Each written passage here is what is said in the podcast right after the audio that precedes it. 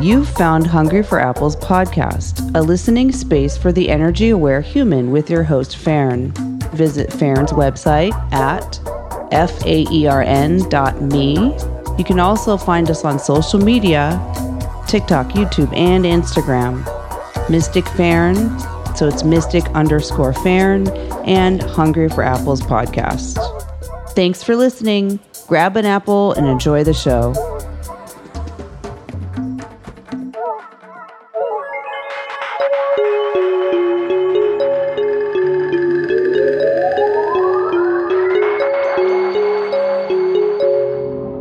What's up? How's it going? Thank you for choosing Hungry for Apples podcast to listen to today.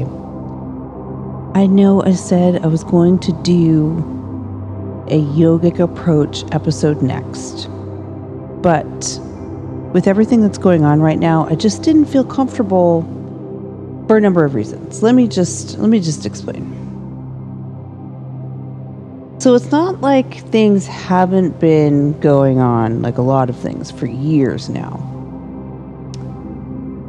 But the most current wave has me feeling a bit sideways. I mean, I was already going through a most major recalibration. I know that sounds so weird to say it that way, but it was a very large, it is a very large recalibration. Let's just put it that way. But this last month has been just feeling more of everything. And it might even be longer than a month. So I'm speaking energetically and all of that. So emotions coming up, things coming up that need to be worked on, inner work, outer work, all of that. As somebody that I'm actually, you know what? Pretty much anybody I'm in contact with right now is saying that they've been highly triggered or something has been happening every every day. Every single person has been saying something like that. And then on top of that, there's whatever's going on in their city or their state because as we know, if you're paying any attention, there's something somewhere nearby. So, on a personal note, while I'm aware this is ultimately helping me in a pretty major way, it gave me a chance to want to step back some. Step back from all the research and the presentation that I've been going through. And what I wanted to do was look at a more lighthearted topic.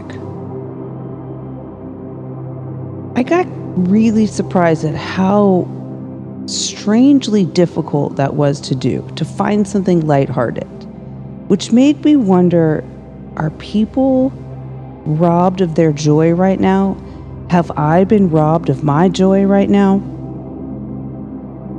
Now, don't get me wrong, I'm a pretty serious person. I understand that my sense of humor has a tendency to be on the dry side, but I have always had this driving interest in some way, shape, or form. Whether you knew me as a photographer, as an artist, as a student, there's always this very specific pull towards something. And I'm not talking about consciousness and spirituality, I'm talking about the act of doing things. The draw to create something, to write something, to do all of that. And for almost a year now, I have lost that connection. And the times that I tried talking about this, uh, people would say, Oh, you're depressed or something. It's not that. I know what that feels like. This is like a void, right? And this has been going on for a very long time. I've tried inserting different things, testing things out, and I obviously have done something about it because I'm speaking about it. That's another thing that you need to do, you need to know about me if you're listening to these podcasts is I don't like to bring things up until I've gone all the way through them and then I can speak about them comfortably and frankly. So you might hear a story about something that sounds very recent, which might actually be 10 years old, for example. So basically, what I'm saying is this is new for me. to not be interested in anything at all. It very much tells me it, it feels too much what like they what they say hopeless feels like. Do you know what I'm saying? It's it's so hard to speak about. It's such a strange thing, but I believe this is the representation for me in my system of what would be considered hopeless.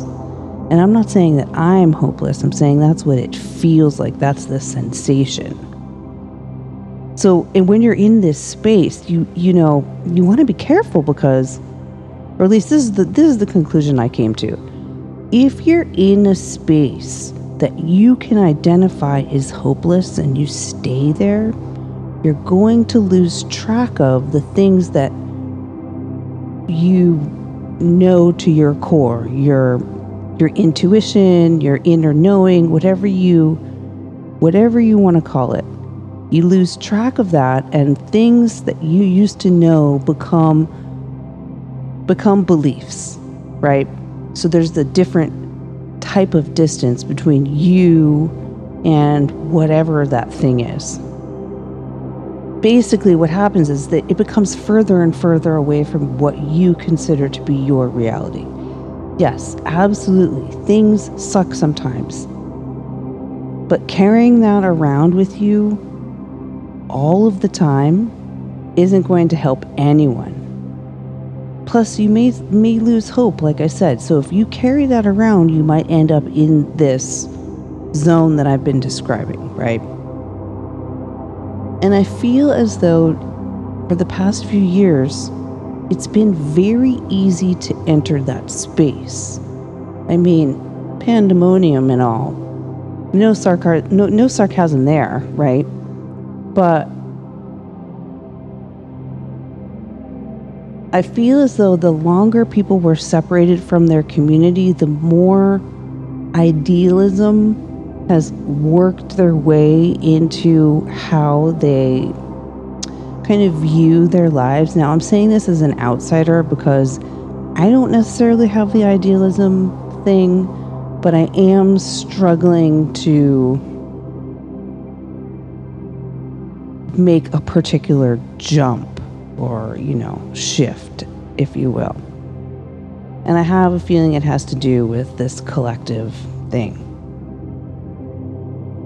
So if you concentrate on only what is going wrong, that is where the issue is, right? And if you spend all this time alone, you may not even realize that you're doing it. Okay, that's one thing.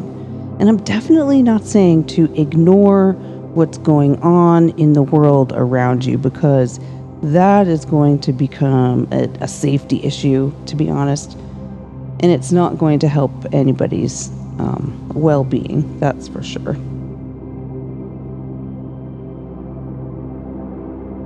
But, but if you do understand that you're I mean, if you're in a poor in a situation that's very challenging and you're not safe, that's a totally different thing. Okay. I'm talking about your average person that's still going to work and trying to function in, I mean, I don't want to use the word dystopian because that's way further along than anything that I, um, than I understand. But I can sense that most people that I speak to are seeking this other un um, not definable aspect in their lives. And I'm going to say that is community. Now, people will say, well, there's community everywhere. Yeah, but are people interacting with community or are they just having a chit chat on the street and that's it? Do they actually know what's going on in their neighborhood? Right now, I don't know. I, will be honest. I used to be very in tune with what was going on around me in my neighborhood. Now I'm not so in tune. So, just using myself in it as an example, that disconnect from the people directly around me definitely adds to the amplification of what I'm talking about. This loss of connection, this lo- this undefinable thing that everyone seems to be looking for. And it seems to be kind of smashing together really easily. And what I mean by that is the idealism that I was talking about. If that isn't what you see out there and you take that personally, then that is what the new whole new age toxicity preys upon. Because what are you going to do? You're trying. You're going to go into the law of attraction or something or other, and you're going to get part of the information, and you're going to try and go to work on that, and it's going to just draw you right back to where you are. And I, and I'm not saying that it doesn't work. I'm saying that 95% of the information that's out there is missing some really important components. So I'm just using it as an example though. That mixing with uh, the idealism is definitely a, a joy robber, right? So that's what we're talking about. What is going on that is causing people to disconnect from that joy possibility. Now, obviously, this isn't everybody, but I am going to say that this is happening in the more spiritual groups. I see this happening where there's a lot of sadness moving through. I mean, it could be astrology. I'm not an astrologer. I don't want to talk about that, but it does usually have something to do with that. But on top of that, I feel as though we're unintentionally robbing ourselves of a little bit of this access to joy by carrying around all of our problems, or not necessarily our problems, even just the newest news article that we look at, or the newest video of an unfortunate place in the world, right? I'm not saying that those things aren't important. They're extremely important. I, I can't stress that enough. But there's only so much that an individual can do, right? And if you can't communicate with your community, then you can do even less. And most of the time, the people that effectively communicate with their community communicate with their community. There's so many C's and M's. Anyhow, they're happy people. They're joyful. There's something feeling them that is, you know, unidentifiable, the joy and it is kind of like a draw. They're drawn to have that communication. So, for a second, just think about it. Can you immediately identify what would bring a smile to your face? Can you identify the things that you like to do? I've gone through so much shift and change over the past few years that honestly, I didn't have that ability because new things were needed to be new. I needed to find them. So if you've gone through a lot of change or you're not finding those things, you have to keep looking. But you can also go back to things that you possibly have avoided in the past.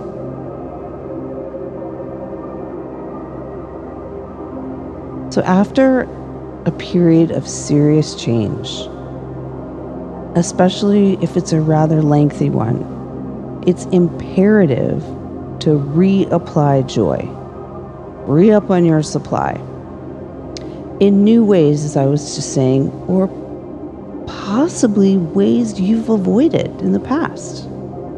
That's what I did, and that's what I was saying for a second ago. Um, things I've avoided kirtan I love kirtan. I've always loved mantra, music, um, harmonium, Krishna Das, Bhagavan Das, everything forever since before I found myself on the yoga mat. But to put myself in a kirtan group, to participate, was for some reason this other foreign thing, right? And it's not that I didn't have access, I had access to amazing things, okay?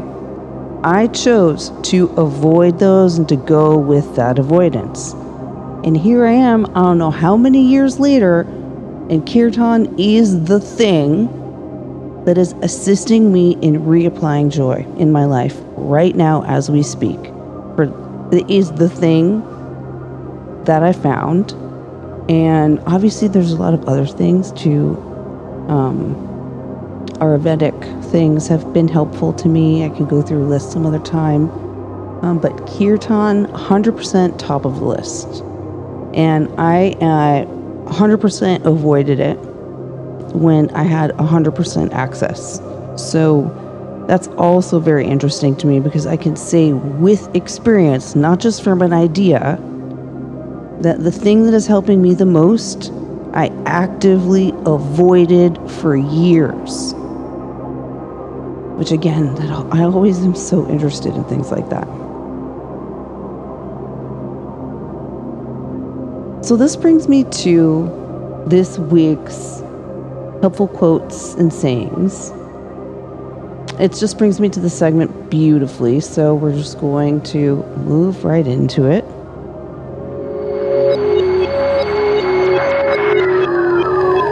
I am reading from a book that I've read from before. It is Be Here Now. Um, everybody knows this book.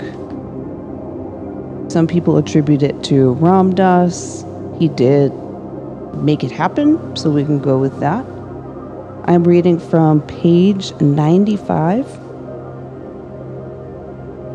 He who clings to the void and neglects compassion does not reach the highest stage, but he who practices only compassion does not gain release from the toils of existence. He, however, who is strong in the practice of both, remains neither in samsara nor in nirvana. He neither remains in the void nor in the world.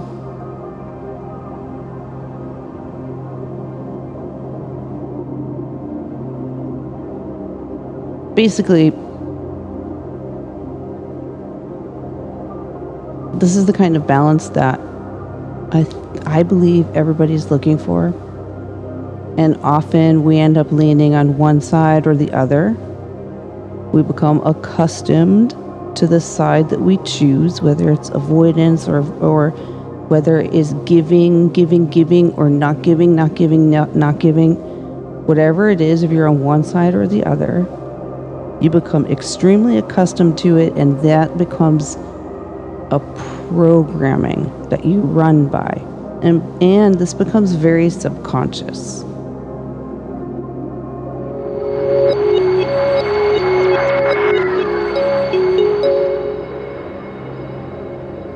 So have you possibly considered this? I, I mean, I don't I don't know if people consider this.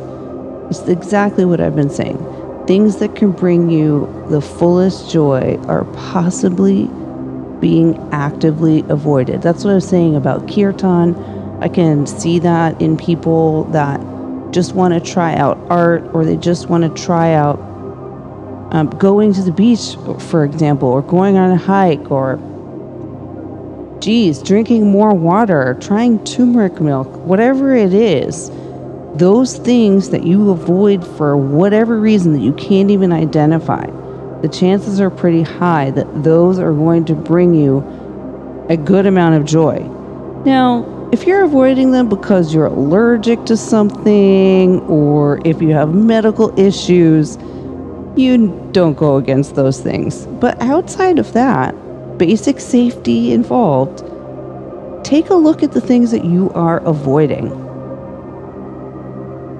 So I've had this experience many times, as I mentioned with kirtan, um, and all of this inner programming that, you know, at first I didn't understand how far back it got programmed, right? And I, you don't have to dig all of this up. I mean, I'm a proponent of that inner work, that dark shadow work, all that stuff. But you don't have to do that in order to find joy. Just notice which things you're using as a trigger. I'm using that word as an avoidance trigger, okay?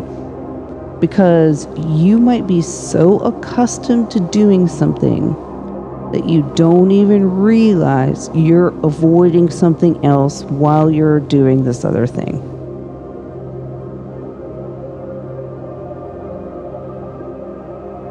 Now, I know I've read um, from The War of Art a few times by Steven Pressfield. In fact, I probably read from it last time.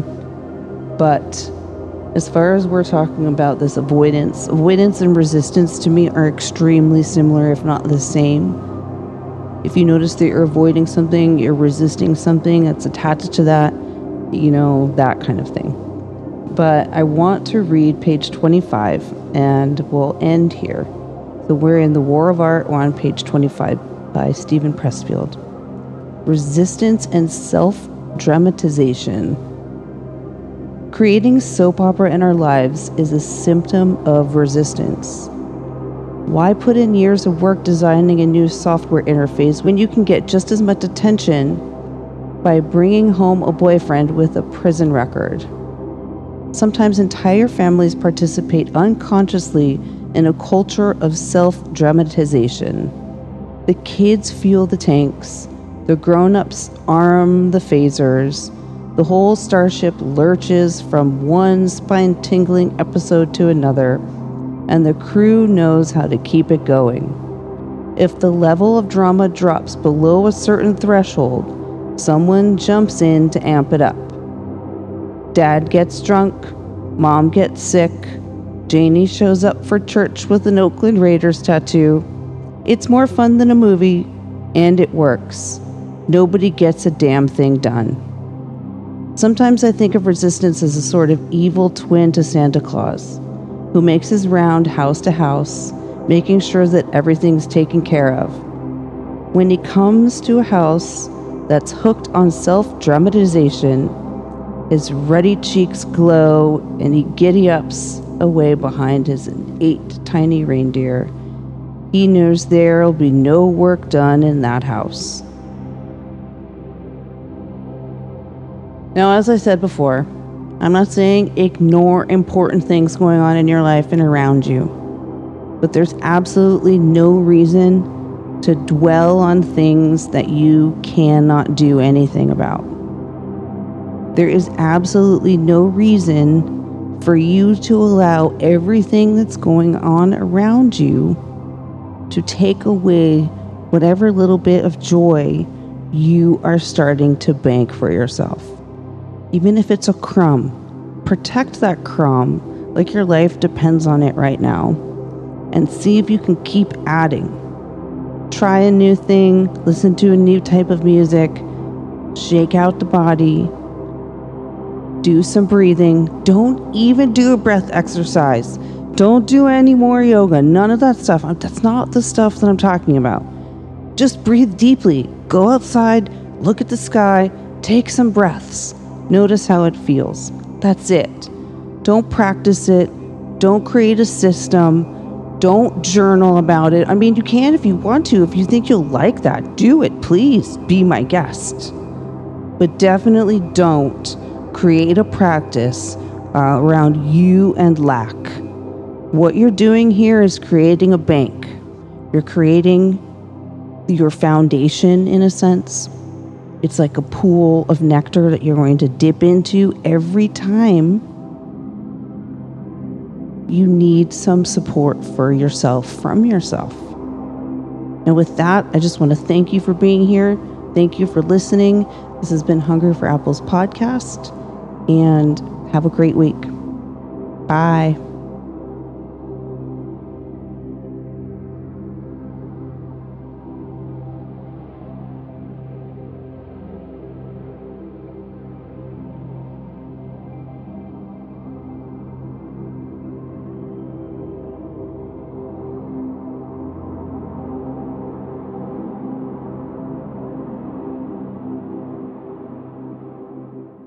Alrighty, that's the end of our show. Thanks for listening. Please subscribe everywhere you find podcasts and visit Faern on her website, faern.me. You can also find us on social media TikTok, YouTube, and Instagram. Mystic Faern, so it's mystic underscore Faern, and Hungry for Apples podcast. Again, thank you so much for listening. Bye now.